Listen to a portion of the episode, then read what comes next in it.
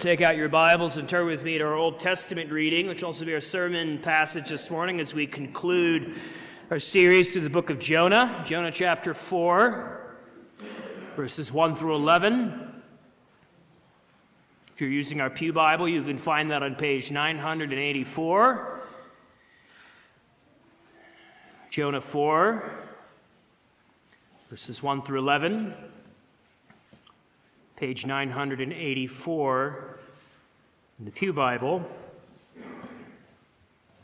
Before we hear God's word read, let's first pray that He would give us His Spirit that we might understand it and believe it. Let's pray.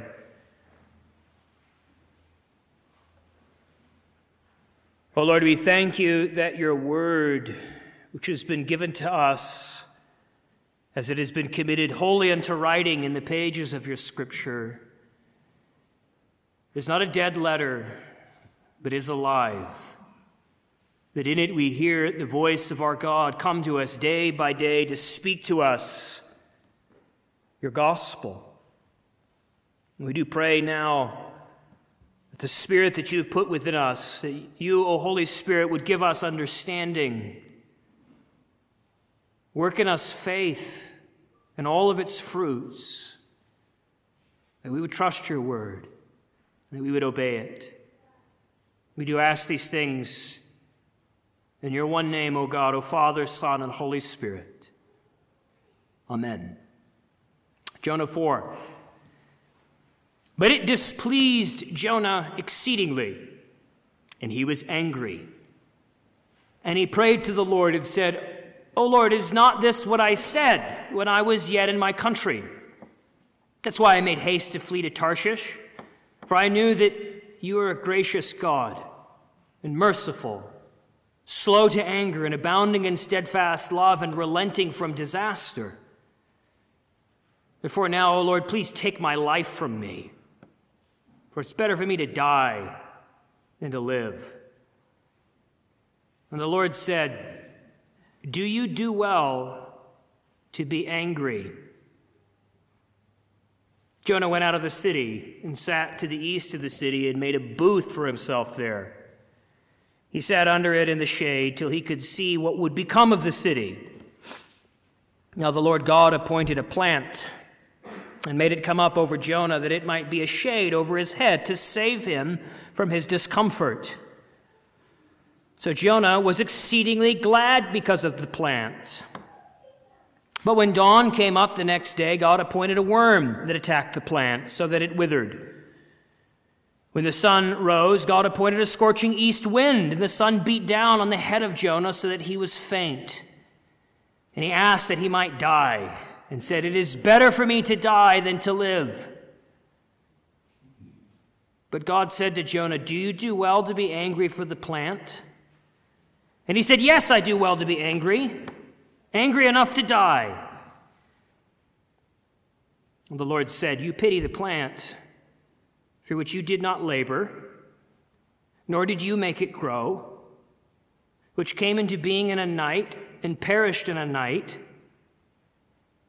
And should I not pity Nineveh, that great city, in which there are more than 120,000 persons who do not know their right hand from their left, and also much cattle?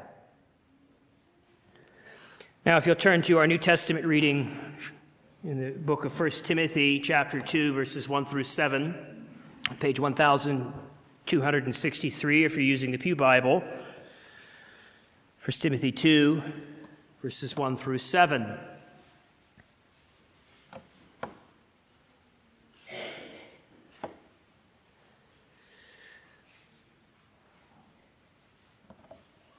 First of all, then, I urge that supplications, prayers, intercessions, and thanksgivings be made for all people, for kings, and all who are in high places, that we may lead a peaceful and quiet life, godly and dignified in every way.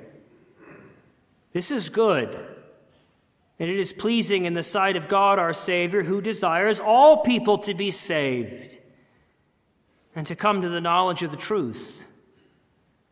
For there is one God, And there is one mediator between God and man, the man Jesus Christ, who gave himself as a ransom for all, which is the testimony given at the proper time. For this is why I was appointed a preacher and an apostle. I am telling the truth, I am not lying, a teacher of the Gentiles in faith and truth. Man shall not live by bread alone.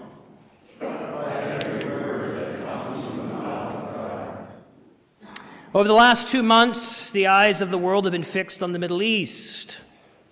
The war that erupted following the heinous acts of terrorism that Hamas committed on October 7th has not only captured our attention because of how appalling and barbaric their violence was, but also because of the anxieties that we have because we recognize the potential that there is in this conflict to draw other nations into it, including our own. The unprecedented terrorism of Hamas and the vigorous response of Israel and its invasion of Gaza has prompted a whole new generation of people to become acquainted now with what has been a very long, complicated, and bloody history between Israel and Palestine. It's also produced yet another issue over which the American populace has found itself vehemently polarized. In the raging sea of this polarization, I discovered an opinion piece this last week that struck me with its plea. This piece was written by a woman named Mouna Maroun. She's the vice president and dean of research at the University of Haifa in Israel. And Dr. Maroun is not a Jew, rather, she's an Israeli Arab. And in the piece, she describes how difficult it is to be an Israeli Arab in this moment. She solidly lays the blame for everything that's happened in this crisis at the feet of Hamas. And yet, throughout the piece, she describes how agonized she is over what's happening to both sides of this conflict. She writes this She says, Every day I think about the many Gazan children crying out for their mothers, just as I can't stop picturing the Jewish children in Hamas captivity. For those captive Israeli and Palestinian children crying similarly out of fear, I ask, who is feeding them? Who hugs them when they cry? Who is telling them everything will be okay? And then she goes on to pen what is, I think, the most cutting and insightful sentence in her piece. She writes this Showing empathy for one side in a conflict does not negate the capacity to have empathy for the other. Showing empathy for one side in a conflict does not negate the capacity to have empathy for the other. That's something that does not come naturally to us. It's natural for us instead to divide the world into neat categories of us versus them. With our side, of course, always being the good guys. But the thing about the Bible is that it stubbornly resists human attempts to co opt it into our polarized views of the world. Now, one of the many ways it does that is in the way it lays upon us what Dr. Maroun is writing about this sort of this duty of empathy. The book of Jonah is itself one grand plea for such empathy. In its original setting, it is about a prophet of the northern kingdom. And Israel and its tendency to splice up the world into categories of us versus them. And it takes those tendencies and it reduces them to rubble. And in so doing, it continues to destroy the, the easy, self centered dichotomies God's people might be attempted to continue to adopt long after Jonah's day. Rather than asking us the question, is God on our side or not? The book of Jonah compels us to ask, are we on God's side? Though the difference between those two questions may seem very subtle, it is vast. There is a world of difference between trying to co opt God for our agendas and bending our knee before God's own agendas. The book of Jonah bids us to do the latter, to align our hearts with what God in His grace has determined to do in this world as He advances His redemption, sometimes in ways that even shines itself upon our hated enemies. So, the truth I want you to see from Scripture this morning is this Rejoice in the grace of Christ, which will gather His elect for the nations. Rejoice in the grace of Christ, which will gather His elect from the nations. Three points we'll consider. First, resenting God's grace. Second, a lesson in God's grace. And third, rejoicing in God's grace. Resenting God's grace, a lesson in God's grace, rejoicing in God's grace. So begin with our first point resenting God's grace. Reading what we saw last week in Jonah chapter 3, one might think that the prophet would be overjoyed. You would expect that if a preacher saw his sermons have such an effect, to overturn one of the most wicked cities on the planet in a revival of repentance and faith, that the response to this would be happiness. However, as we've seen, the book of Jonah is a narrative that continuously presents us with the unexpected. And instead of elation over this miracle of repentance that happens in Nineveh, we open chapter 4 and we find rather that Jonah is livid. He is in the throes of a massive temper tantrum. And we read in verse 1 that it, it, displeased Jonah exceedingly. The language of that verse uses this classic Hebrew device which intensifies actions by doubling up the same words. Hence the adverb there, exceedingly. But the translation displeased does not convey the full nuance of what Jonah does in his emotional reaction towards God's mercy to, to the Ninevites. Notice the footnote in the ESV. The Hebrew literally there is, it was exceedingly evil to Jonah. Exceedingly evil. There's an irony here. If you go back and you look at why Jonah is sent on this mission to Nineveh in the first place. You read back in Jonah chapter 1, verse 2, that God sends his prophet to this great city because, as he says, their evil has come up before me. It's the same Hebrew word. And if you look at Jonah chapter 3, verse 8, you will see that evil is precisely what the king of Nineveh instructs all of the citizens of Nineveh to leave behind, to turn from. Same Hebrew word. And then in chapter 3, verse 10, God sees them turn from this evil. Same Hebrew word. And that Hebrew word now describes Jonah's reaction to God's mercy toward Nineveh.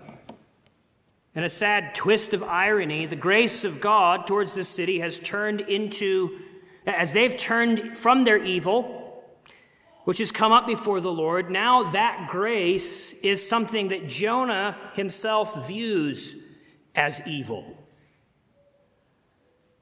And we finally see in verse 2 the, the reason Jonah ran from his call in the first place. He knew all along what God had planned that he was going to show his mercy on this city. But what was it exactly that caused Jonah to have this kind of revulsion towards his call to go and to preach this message of repentance and God's mercy to this city? Now, there's one mistake we should avoid here. It's common to think of Jonah as a reluctant prophet eh, who doesn't want to fulfill his call because he's a xenophobe. You know, he's a, he's a racist, a nationalistic Israelite who just hates Gentiles in general because they're strange and odd. But general racism is not Jonah's problem. It's not just that Jonah has a chip on his shoulder against all the different cultures outside of Israel. Uh, to understand Jonah's visceral reaction to his call to this particular city, we have to understand what Nineveh was. During Jonah's day, Nineveh was one of the most important cities of the Assyrian Empire.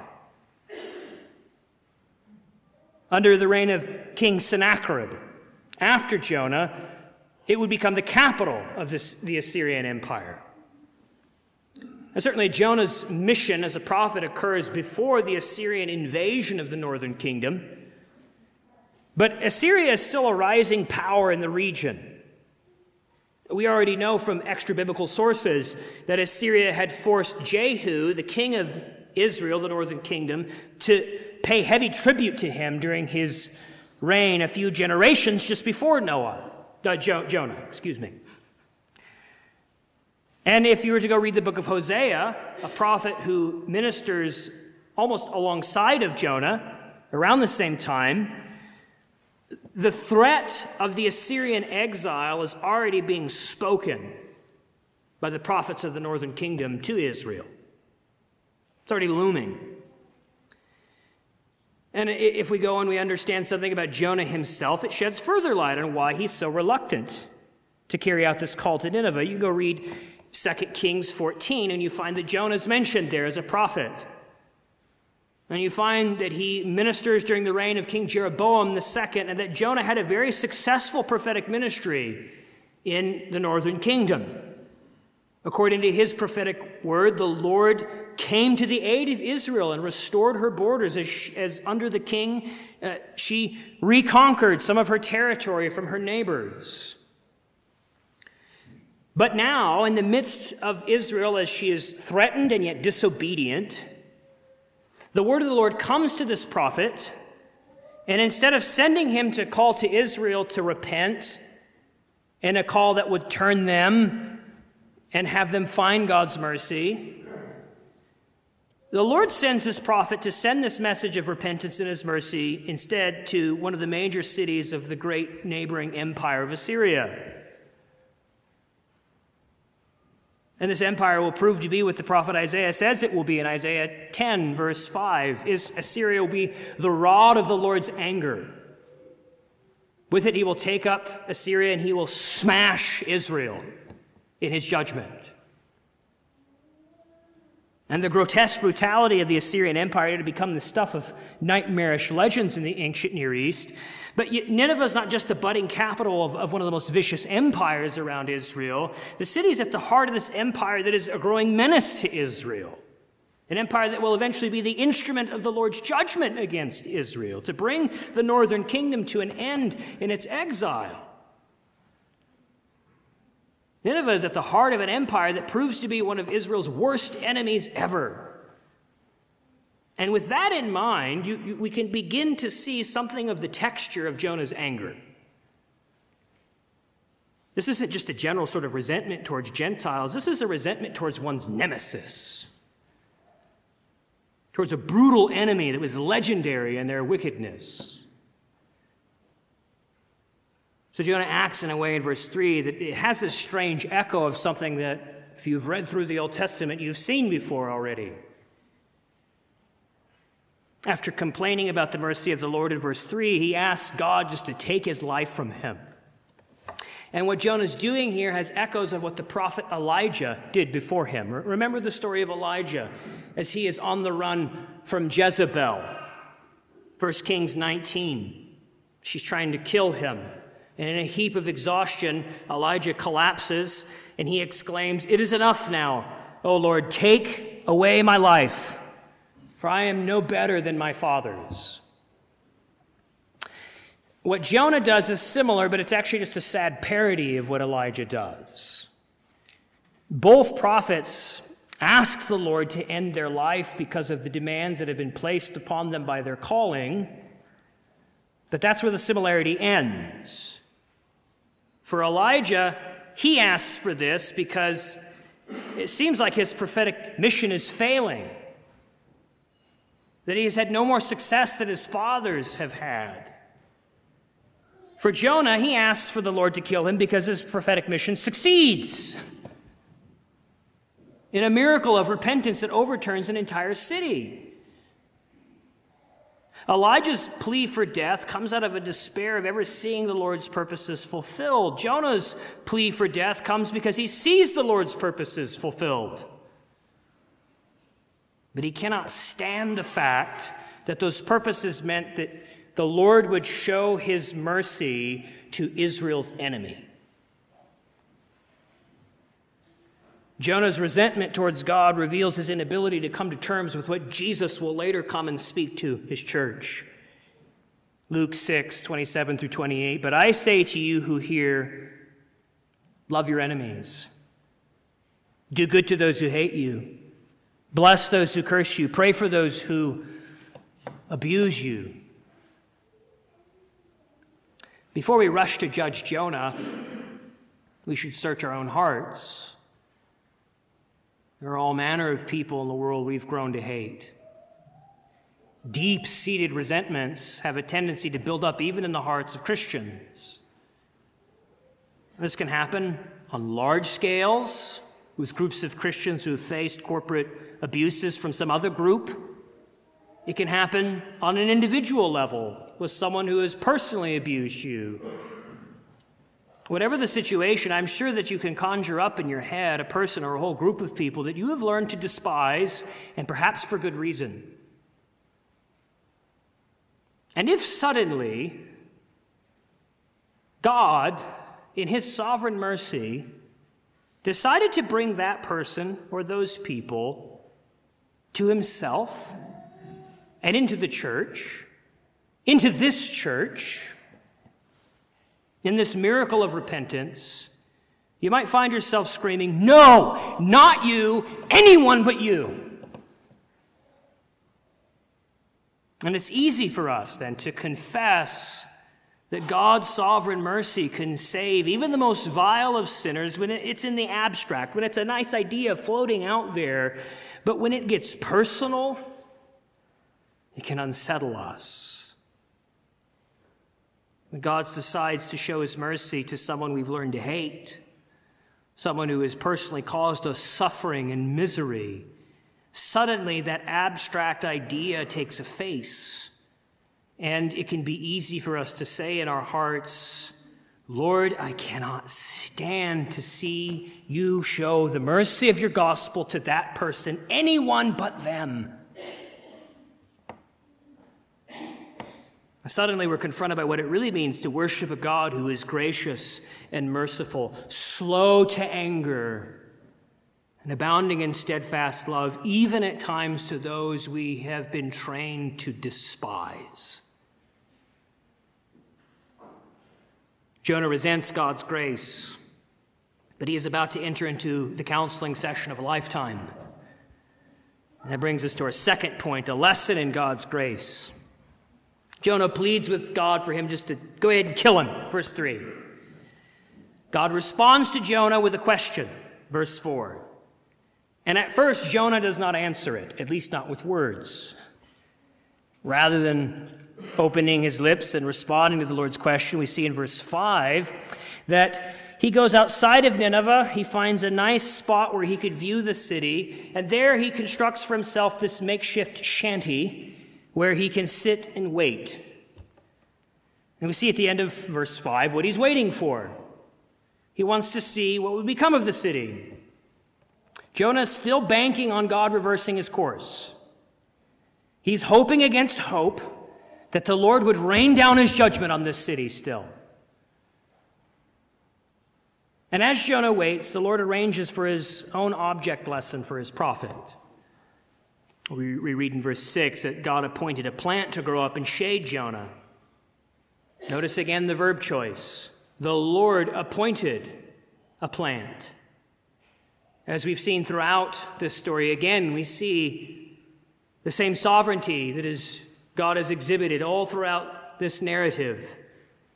The God who hurled a great wind upon the sea, the God who sent the captain of the boat to rouse Jonah from his sleep with an echo of his prophetic call, the God who controlled the lot so that it fell on Jonah, the God who stilled the raging of the sea, the God who appointed a great fish to swallow Jonah, then vomit him back up again, and the God who turned the hearts of the Ninevites with his word, is now the God who appoints a plant to grow up over Jonah.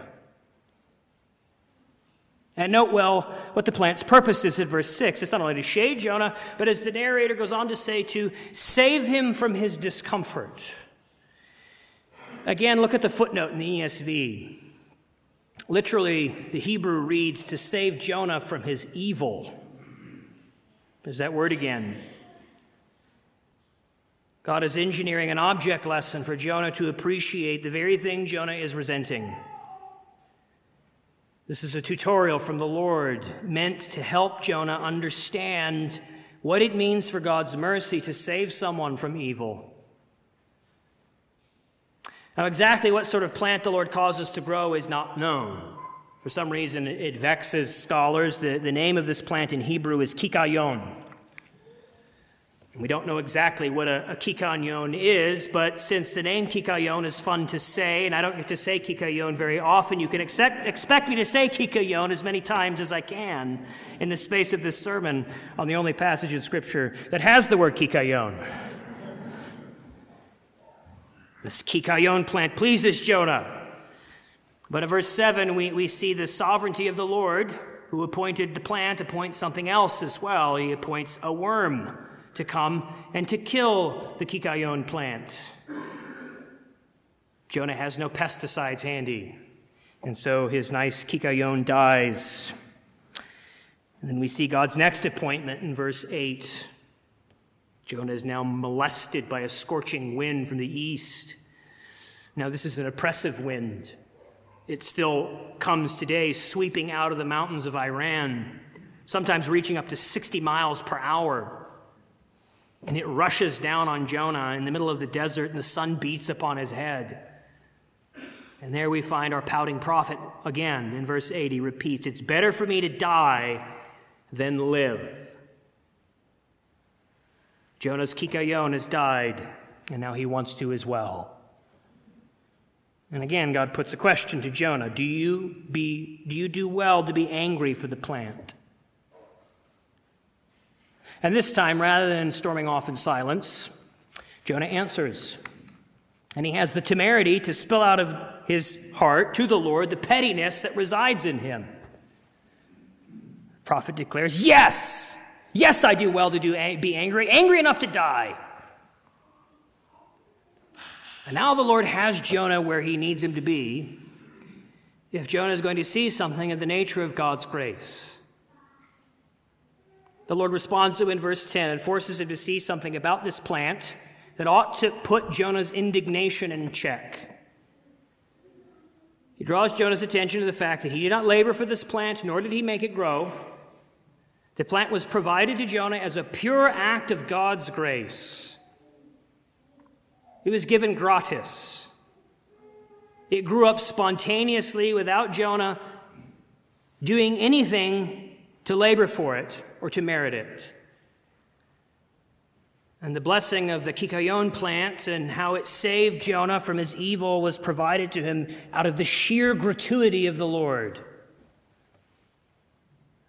And therefore, when the Lord deemed to take it away in the middle of Jonah's petulant entitlement, the prophet had no real grounds to be angry. How can one be justified in anger uh, about the loss of something they did nothing to earn, that they did not merit? And it's here that the crux of the Lord's cross examination of Jonah forces upon Israel, as a reader of Jonah, to consider something about themselves. Now, remember what I said that Jonah functions as a kind of placeholder for the nation as a whole. He's a type of Israel. And as Israel stands on the eve of her exile, careening into God's judgment, Jonah shows her something about herself as she is on the precipice of an exile, an exile that will be caused by the hands of the, the very empire Jonah is sent to preach to.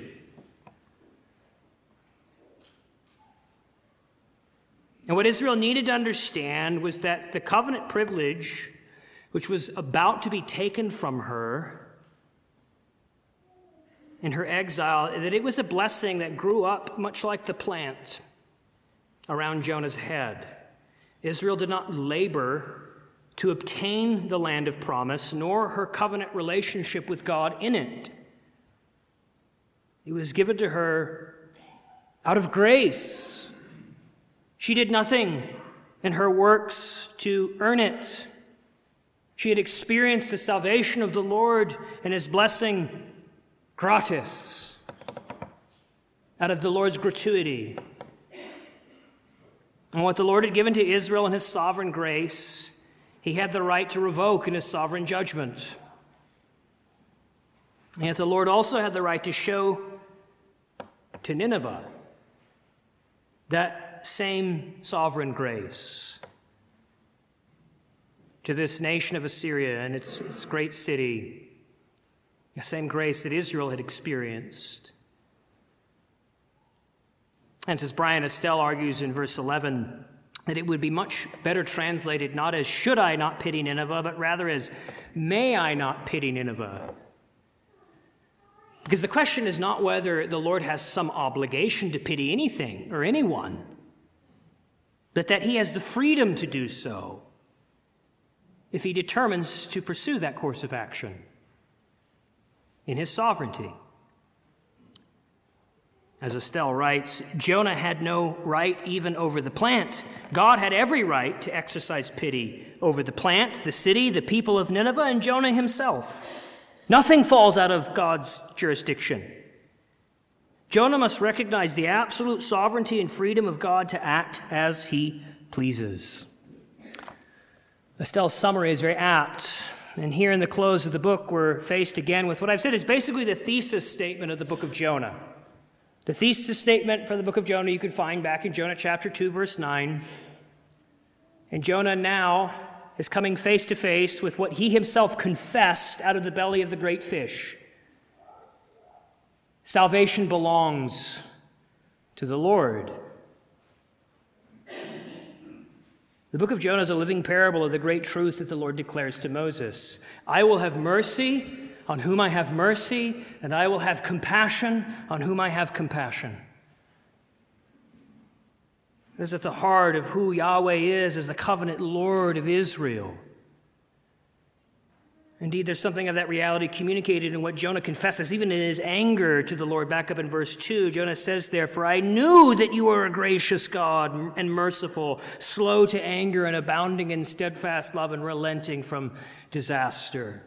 That's a direct quote from what the Lord says to Moses in Exodus 34. Remember in Exodus 34, Israel has rebelled against the Lord and constructed a golden calf, and Moses comes to plead with the Lord that he would relent from his anger, and the Lord does so. He determines not to destroy Israel and their disobedience, and he proclaims this very thing about himself that he is a gracious God and merciful, slow to wrath, and abounding in steadfast love. But Jonah recognizes here that the God who is this for Israel is also the God who is free to be this unto the Gentiles, indeed, unto the, one of their most hated enemies, and its capital city, Nineveh. The Lord will have mercy upon whom he will have mercy, and he will have compassion upon whom he will have compassion. And the question is whether or not we will align our hearts with his purposes. And that brings us to our third point rejoicing in God's grace. The book of Jonah is unique in many ways. One way is in how it ends. It leaves you hanging, does it not? You read verse 11 and you want to know, well, what happened? What did Jonah say? What did he do? The Lord puts this question to Jonah, and then it's just as though that, as like the channel cuts out and you miss the punchline and the ending of the story. But the book of Jonah is quite masterful as a piece of literature. We've seen that in many subtle ways as we've moved through it, but one of the many ways it's masterful is the way it ends. This book ends with a question. Think about that. It ends with a question. And it ends not just with any question, it ends with a question from God. And so, if you're reading this story about Jonah, and all along the way you're thinking, who is this ridiculous prophet? Doesn't he have any sense? This book pulls you up short in its ending. Because in ending with a question, it's actually asking you this question May the Lord have pity on this great seething crowd of wicked sinners in Nineveh. The question punctuates the story, and thus it's a question that's not only put to Jonah, but put to any reader of the book of Jonah. May the Lord not have mercy on Nineveh. And this is a difficult question. It's difficult to contemplate when you actually stop and think about who Nineveh was and what it represents. One commentator dodges that, seems to load down the story of Jonah with a, a, Marxist kind of meaning, calling it a subversive drama that stirs a vision of hope for the community stripped of power and meaning. That's a tempting reading, perhaps, because certainly is a common theme in scriptures. The Lord shows his compassion and his mercy to the downcast and to the powerless, to, to the weak and to the oppressed. But the problem with that reading of the book of Jonah, however, is that this is a story about God having mercy on an imperial power. That's Jonah's beef with God. The Lord showing mercy to the wicked oppressor of Israel, turning them from their sin and bringing to them his salvation. What do we do when God's mercy is shown not to those with whom it is easy for us to sympathize, the poor and the oppressed, but to those with whom it is difficult to sympathize, the powerful oppressor, the hated enemy? You see, the book of Jonah resists our attempts to shoehorn it into the easy categorizations of our polarized landscape. This book critiques not only the kind of hatreds that are fostered by a chauvinistic kind of nationalism, it also critiques the hatreds of Marxism and the critical theories it spawned. It's a book which asks us to have empathy, which follows the Lord's own empathy, as the God who is merciful to those whom we would much rather see him judge. As I said at the beginning, rather than asking us the question, is God on our side? The book of Jonah compels us to ask instead, are, are we on God's side? It resists our attempts to enlist God in the us and them of our entrenched resentments. And it asks us to align our hearts with what God in His grace has determined to do in the world as He advances His redemption in ways that sometimes even shines itself upon our hated enemies. It bids us to have imaginations that are broad enough to have the empathy that the Lord has, to pity those whom He pities. And if we're going to do that, then what we need to do is we need to come to terms with the lesson that the Lord sought to teach Jonah about His grace. Rejoicing in the grace of Christ towards others requires us to come to terms with our own sin and just how undeserving we are of God's love. It calls us out of our simplistic ways of framing the world, which sorts everything into the categories of us as the good guys, them as the bad guys. And as one commentator puts it, the bottom line is this we and our enemies need grace and mercy. That playing field is level. Like Jonah, we have been delivered and forgiven. We must guard from begrudging that grace to others and instead be vessels that extend it freely. The key for us to have compassion on our enemies is for us to step back and to realize that in our natural state, in our sinful rebellion, we were God's enemies. However much we can legitimately claim to have been abused and mistreated by others, the truth is that we've dished out our own share of abuse and mistreatment. One can be an abuser and abused at the same time. The two things are not mutually exclusive. But just because we've experienced some form of oppression does not automatically put us into the category of the good guys. The truth is that we all need the grace of the Lord. We do as much as our enemies. The gospel transforms us then into the kind of people who, unlike Jonah, do not sulk at the mercy of God when he shows that mercy to our enemies, all the while forgetting how we have received such mercy.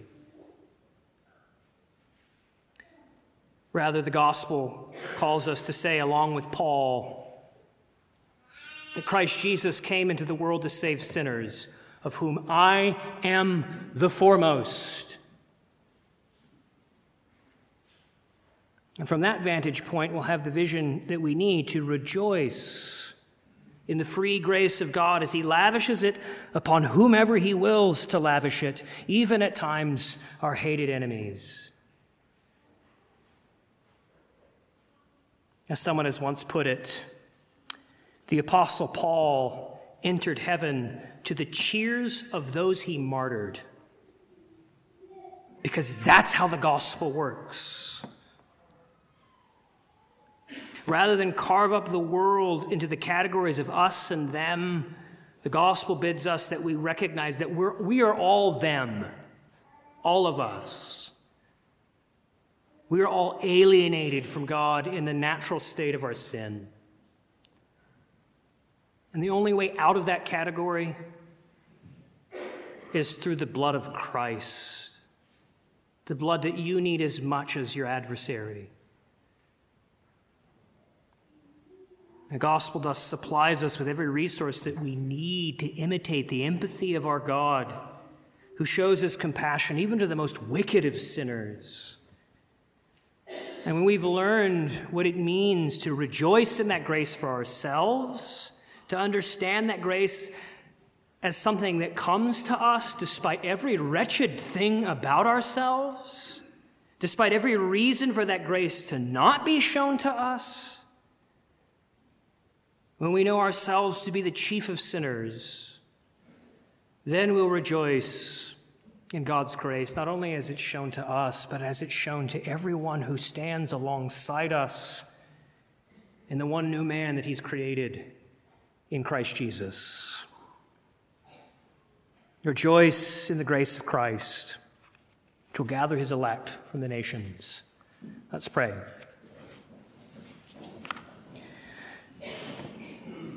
Our Father in heaven, we, we know and we confess that it is not our innate inclination to do this.